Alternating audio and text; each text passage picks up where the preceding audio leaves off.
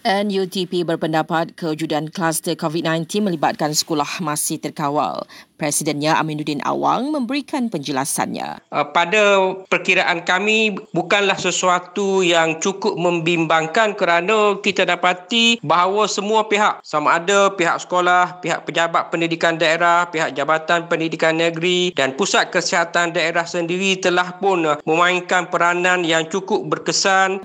Pada masa sama, beliau menggesa ibu bapa memainkan peranan menjaga kesihatan dan penjarakan fizikal anak-anak semasa di luar sekolah guru-guru berhadapan uh, dengan uh, murid-murid yang tidak ada. Data khusus ke mana murid-murid ini pergi, siapa kontak rapat mereka dan um, apa aktiviti yang mereka buat pada hari-hari uh, selepas uh, waktu persekolahan. Dan ada juga kemungkinan puncanya berlakunya kluster ini bukannya bermula di sekolah. Sementara itu, 1,300 kes COVID-19 dicatatkan semalam dengan 5 kematian Sarawak mencatatkan kisaran paling tinggi iaitu 385 diikuti Selangor dan Kelantan.